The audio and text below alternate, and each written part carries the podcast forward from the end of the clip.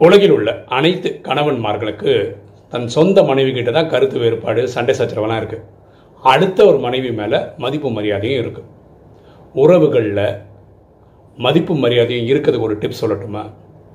எப்போவுமே தாம்பத்திய உறவில் நான் தான் பாஸு நான் தான் ஓனர் இந்த மனநிலை இருக்கக்கூடாது. கணவன் மனைவி ரெண்டு பேருமே நண்பர்கள் விட்டு கொடுத்து போக வேண்டியவர்கள். இந்த புரிதலோடு வாழ்ந்தால் தாம்பத்திய உறவு சிறப்பாக இருக்கும். எண்ணம் போல் வாழ்வு.